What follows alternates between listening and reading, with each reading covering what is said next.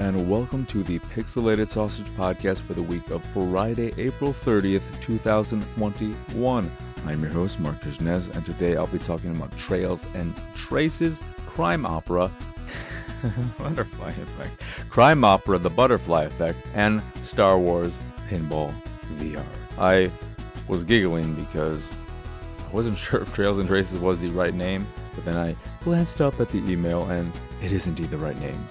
But before I get to all that, and this is going to be a short show, I have been extra cloudy this week. I don't know if it's lingering effects from getting my COVID shot on Sunday. It's been a very exhaustive week where I've just been more tired than usual and lacks the motivation to do things. And I don't know. I'm hoping that's just because of the COVID vaccine. I got the Pfizer at the United Center and it was okay. Uh, my arm was a bit sore the following day on Monday, and I opted not to do any exercise, which is big for me, but it wasn't too bad. It, it more so was my arm felt sore if I raised it above a certain point, but it wasn't in pain or anything like that.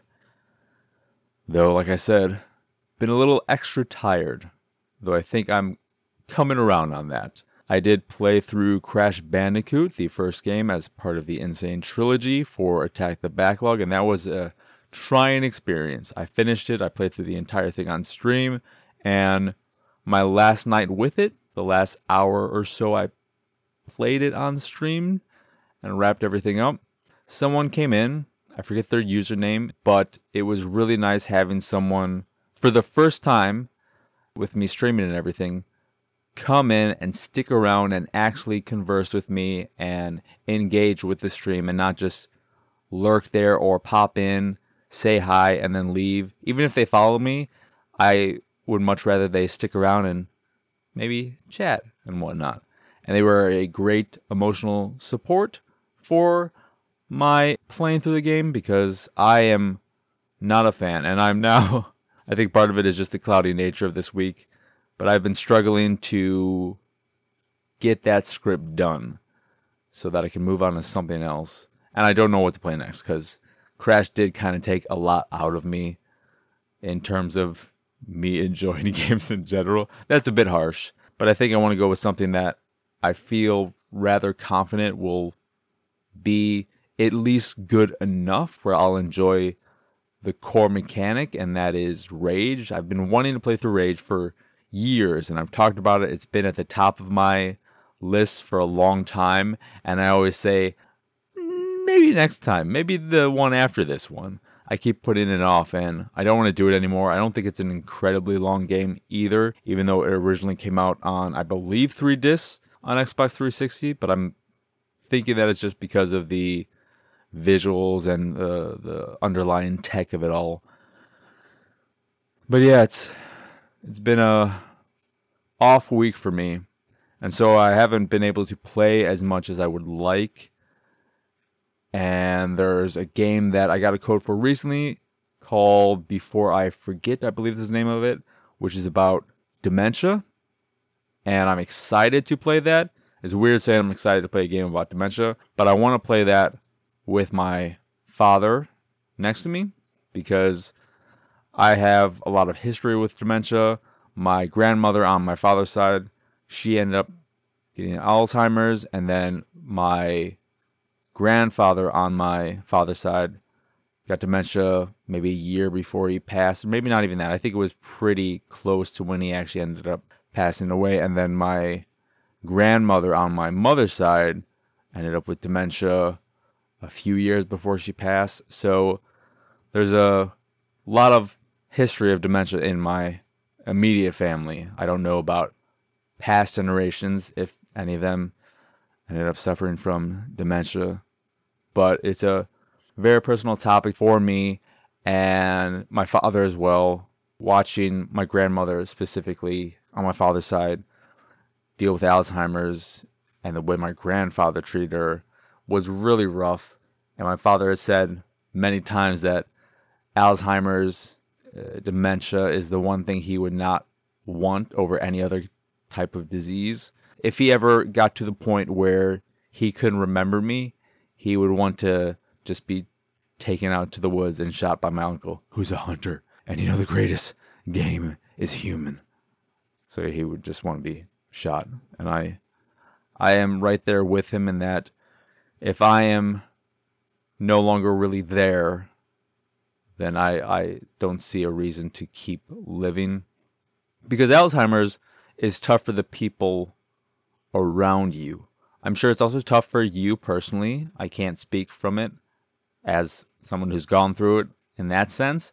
But you look at other diseases like cancer or whatever, and those are physically painful on the person and is difficult and trying for that person. But Alzheimer's is hard for the people around them, because suddenly this person no longer remembers you or forgets this or that, and it's like their mind has died, but their body continues to live, and you are constantly reminded of them through their body and their existence in the living world, but the person you know isn't really there. They may have windows, it all depends from person to person how it goes, but I'm curious to see what the game is like, how it tackles the topic, and again, I'm I'm excited in a weird way. I, I am all for games exploring these types of topics that you might not expect in video games, and seeing the way it goes about that is what has me very intrigued, and I'm excited to play through it and see all that for myself. So yeah, that, that'll be for next week, but for this week, I've got those games I mentioned at the top of the show. And let's just get right to it. I can't think of anything else to say. And I, I like I said, this is going to be a shorter show. And even with these games, I don't have all that much to say about them. Specifically, especially Trails and Traces, which is a traditional point-and-click adventure. And it's pretty rough all around. It's a Ratalaika Games joint. So if nothing else, it'll give you some easy achievement points. And if that's what you're looking for, look no further than Trails and Traces. But Ratalaika Games is more than just a studio, a publisher, a developer that puts out easy achievement games. They do that pretty much with every one of their games. I think there are outliers here and there. But they also put out quality little games as well. They're just kind of overshadowed all the time by the fact that they're known as the easy achievement trophy house, I'd say, but they do put quality games out there as well. And part of the frustration in some of those games is that they give you all the achievements really early on so that you don't need to keep playing. So if you're someone who is just there for those achievements or trophies, while there may still be a lot of great game there, you may end up just stopping very early on. But enough about Ratalaika Games, let's talk about Trails and Traces, a point-and-click adventure game. The roughness comes in the visuals, doesn't look that great. The animations don't look that great. The voice acting isn't that great. It sounds like it's all one person doing different voices, using different mics, and it's just a little weird and off-putting. And then, mechanically, I really hate the way it controls. I don't remember it giving me any kind of tutorial. I don't remember there being a control scheme in the settings that I could see exactly how I'm supposed to interact with things, but I learned it on my own via just experimenting with the controller. And I'm playing on Xbox One, or I'm playing on the Series X, but it is an Xbox... Well, it is an enhanced for Series consoles. I don't know what that means. I feel like that's probably just, oh... fast load times or something, because it doesn't look that great. So I can't think of anything else that it could be using from the series, the power of the series consoles, other than the S S D. But the way you control your character and interact with the world is that you will have your little on-screen cursor and you highlight an object and you'll see that object's name. You click, I think, the X button to walk over to it. And when you walk over to it, nothing happens. What you need to do is hold that button, and then you'll see a little icon show up on screen that has a eyeball, I think, at the top, and then on the bottom, a hand. And the way you use those is by, while still holding the X button, raising the left analog stick up or down. And I think it also will stay on screen, the icon, if you let go of the X button, and then you can push the left analog stick up or down to interact with it. Using the D-pad will just make the icon disappear, and you'd have to start over from holding the X button. And in some cases, I would be able to see like the eye open or the hand close to show that I'm going to grab it or try to grab it. And it was just weird and cumbersome in the sense that I wasn't exactly sure what was doing what. I got a handle for it, but it felt like there was still something I was missing to make it a bit more intuitive. But the the game is just super basic, super simple, super easy. Doesn't look great, doesn't sound great, and there's no reason to play this over the countless other point-and-click adventure games out there. There was that one I played a week or two ago with the tiger that was really pretty and then it got super fat. That one is way more worth checking out, and I think that one is also Ratalaika Games. I'm not entirely sure, so don't quote me on that. But that is just one example of many, many examples that are on the platform. But yeah, that is Trails and Traces, a pretty mediocre point-and-click adventure game. But if you want them achievements, then it's the game for you. Then Crime Opera, The Butterfly Effect, is a visual novel where you are part of a crime family and you, through various chapters, are seeing this world through the eyes of various children who are in this crime family. And I was unable to make it that far in the game because I... I was made uncomfortable very quickly.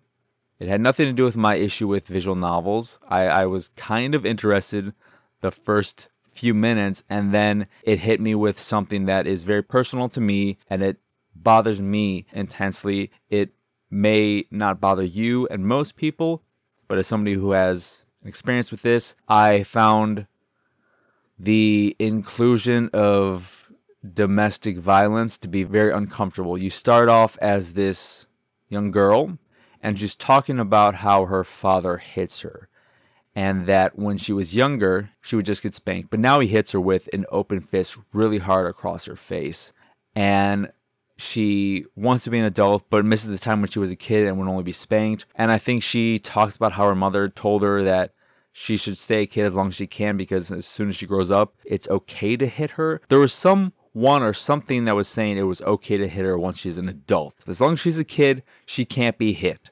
But when she becomes an adult, it's free game. And that made me uncomfortable. When the father comes into play, even though it's all static images, of course, he comes on the screen with his very mean face and a closed fist. And he looks like he is just about to punch her in the face. Even though this is outside and other family members are there, the static image of him looking that aggressive and like he is just a second away from punching this girl in the face made me uncomfortable the entire time. And I read up on the game, and I guess there was controversy with its initial Steam launch over some sexual aspects of the game, where one of the kids spies on his father having sex with this babysitter.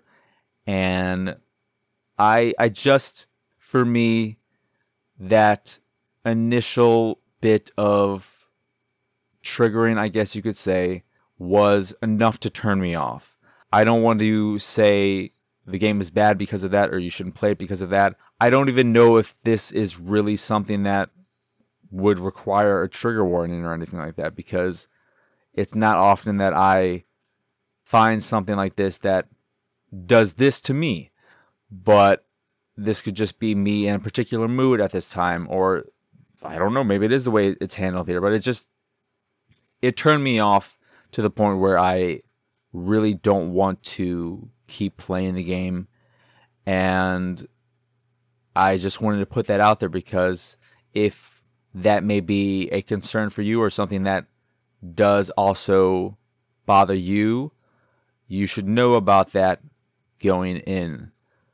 In terms of technical merits and all that, the art's not bad. The writing seemed not terrible, outside of the fact that just topically and what was actually there in the story. The substance of it was personally upsetting for me.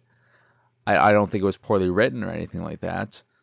There are bits of interaction and stuff that you can turn on or off if you want. So as far as the game goes, from a technical standpoint, it seems pretty decent. It just wasn't something I was into. And some of the stuff I've read about later chapters makes me glad I didn't keep playing, because there are things that would make me additionally uncomfortable that I don't want to really go into, because having not experienced them myself, they maybe aren't as bad as I read, or maybe they're changed. I don't know, because those were based on the Steam release, I think, which was maybe a year ago. It was in twenty twenty, I know. I think. Maybe. I don't want to even say that. But it was a decent enough time ago that maybe alterations were made. So I don't want, I don't want to talk about stuff that I haven't personally experienced. But the initial chapter was unpleasant enough for me to make me not want to keep playing. So there is that. And I was playing that on Xbox One as well. Then the last game I played is Star Wars Pinball V R, which I was playing on the Quest two. And this is exactly what you think it is. It is pinball in V R. It is the Pinball F X studio, it's Zen Studio. So it's those games, you probably play them on your regular console in two D, really boring two D. But now you can do them in three D. And it comes with all eight of the Star Wars tables. I think it costs twenty-five dollars. I got a code for it. And this is my first time messing around with pinball in V R. And it's neat. It's a neat novelty. But it's just that. There is something about the novelty that makes the lesser tables feel better. It just makes them more exciting, because you are in this V R space, but there is still this weird disconnect. It's almost a weirder disconnect in three D, because I was playing it with the touch controls, whatever the name of the Oculus controllers are, just at my side. So even with the controller, I'm holding it with my elbows at a ninety degree angle, and that at least gives somewhat of the illusion of having my hands at the side of a pinball table. And I could do that with the Quest controllers, of course, but I am not forced to, so they were just at my sides. So it was kind of weird to just be standing there, motionless, and just pushing the triggers on them to use the flippers. So there was a weirdness there in terms of just what I was seeing and what I was actually doing. But the games themselves are fun. I am still a person who prefers the Pinball Arcade physics model and all that to the Pinball F X model. Pinball F X does a lot of stuff in terms of just having a lot of things going on on the tables and in V R. In addition to having the pinball in a three D space, it also has, like, on the table, you'll have these statues, these figures, these characters doing actions on them, but now you have them in the room as well. That is kind of cool, I guess, but I'm focused on the pinball table, so I'm not really paying attention to Luke over here having a fucking lightsaber battle with Darth Vader, whatever he's doing. But what I probably like the most about it is just having these pinball tables in a three D space and being able to go right up in them. You can dip your head inside the table through the glass and just see all the bits and pieces of each table up close and personal. And that is by far the coolest part of it. And it made me think about how awesome it would be if we ever get to the point where hand tracking is perfect and you can use it in any game, and you could go to these pinball tables and then just, like, with your hands pick up individual objects and pull them up to your face and just see all these little components of a pinball table up close and personal. Something like that would be very cool. But that is the aspect of the pinball game that I like the most, is just going into the tables and getting to see them up close and personal from all these various angles. You just walk around your room space and all that and look at the pinball tables from every angle. And I think that's very cool. But it plays fine. It plays like Pinball F X and all that. So it's a solid arcadey pinball game. But it's really just a neat novelty as far as I'm concerned. I wouldn't opt to play this over the Pinball Arcade, because I prefer the way that feels and the way that plays. But I think what I would use Star Wars Pinball V R or the Pinball F X V R games for is just to show someone, hey, doesn't this kind of look like you're playing a pinball table in real life? Because it does. It looks like that. Again, I, I think the disconnect of just having the controls at your sides is a little weird. And if there was like a pinball controller I could use for it, that would make it more immersive. But having a pinball table in V R is neat. It is very neat, and I appreciate that. I am now realizing I think I would really love a pool game in V R. I don't know if one exists, but if there was a way to make the controls feel good where you'd use both controllers and have one that you have to hold out to hold the stick in place and then pull the other one back and forward, that'd be really cool. That could be really, really finicky probably in terms of getting that to work control-wise. But I love pool so much. I don't have a pool table. I have a ping pong table, and I wish I had a pool table instead because ping pong requires two people. I know I could lift up half of the table and then just bounce the ball back at myself. That sounds fucking boring as shit. And I don't want to do that. But if I had a pool table, I'd be playing pool all the time. I'm not that good at pool, which is probably in part because I don't play that much pool. But I just enjoy the act of playing pool a lot. For whatever reason, I just find it really relaxing and soothing. And anytime I'm out in the Schaumburg area and have the time to go to, what is it called? I forget the name of that arcade thing. But that place, whenever I am there with the time, I like to go there and play pool because there's usually no one playing those tables, and I think it's like three dollars to play a game of pool, which is a very good price given the fact that I'm no good at pool, and that'll give me a good amount of time. It's a lot of bang for my buck. If I was really good and could pocket every ball in like three minutes, then maybe it wouldn't be that great, but it'll take me thirty minutes or more to get that done, especially when I'm playing with somebody who's also not great, and we just keep putting the balls in terrible positions. Because you know what? No one likes, myself included, it's balls in terrible positions.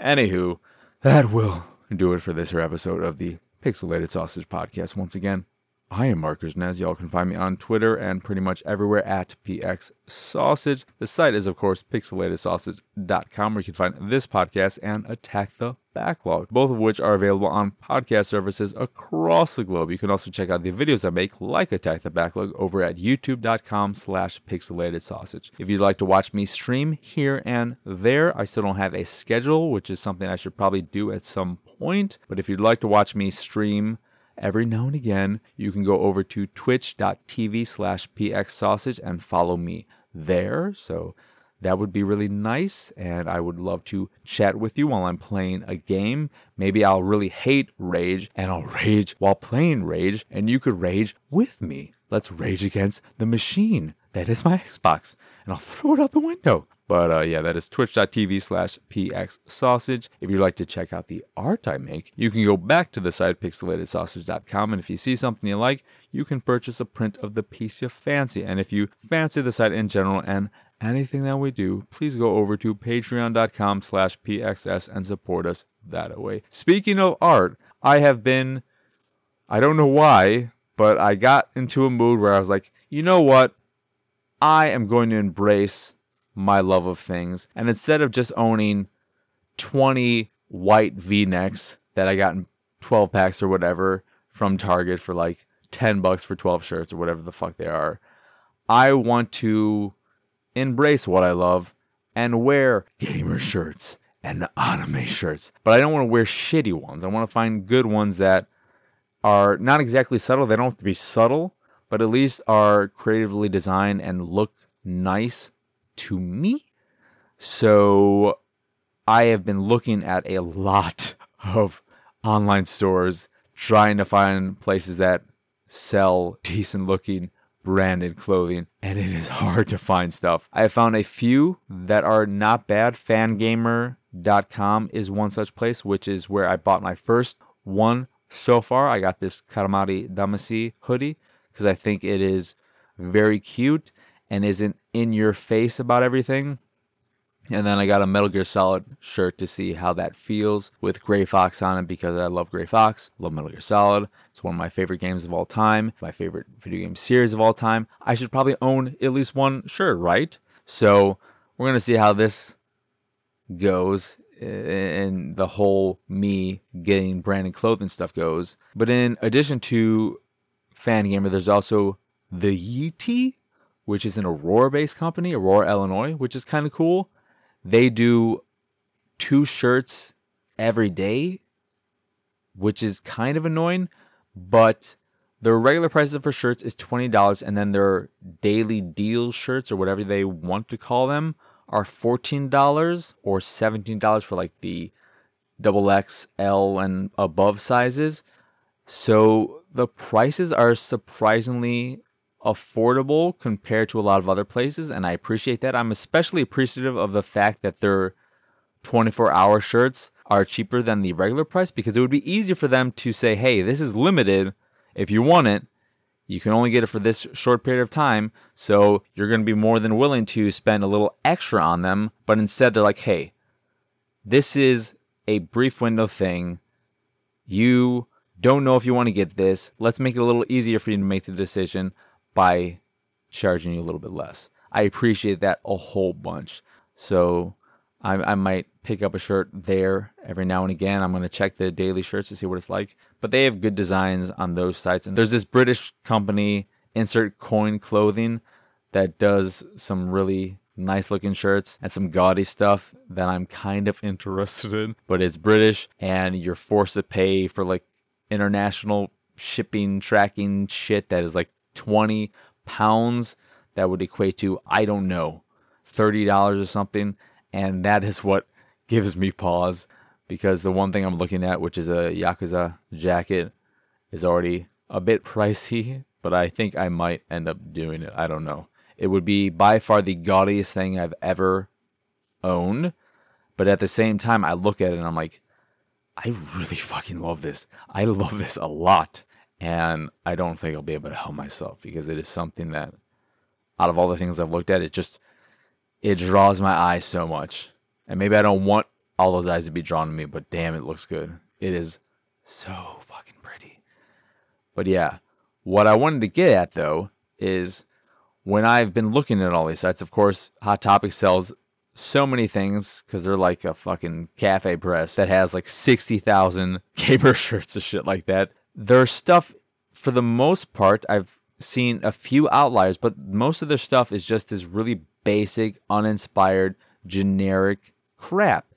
And I hate it. And I especially hate any shirt that just has a square or rectangular image on it. It's just like, hey, we found this picture via Google Images, and we just put it on a t-shirt, and we just did the least amount of work possible to make a shirt with your favorite anime character on it, your favorite video game character on it. Or we just put the fucking box art on a t-shirt and said, hey, you'll buy this because you're a weeb or you're a geek, and you'll just buy anything.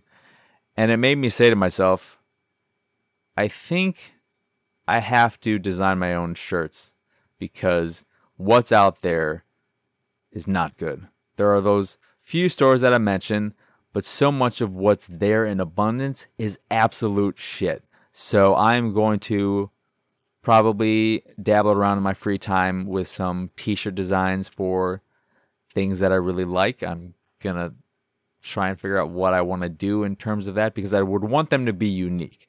I don't want it to be generic in any way. I want it to be something that is unique and maybe utilizes my style as well, so we'll see how that goes. Anywho, that is enough about all that crap. Let us just wrap up this show. So thank you for listening. I hope you enjoyed this here episode, this brief episode, which is longer than I was expecting, because I kind of rambled a lot here in the end.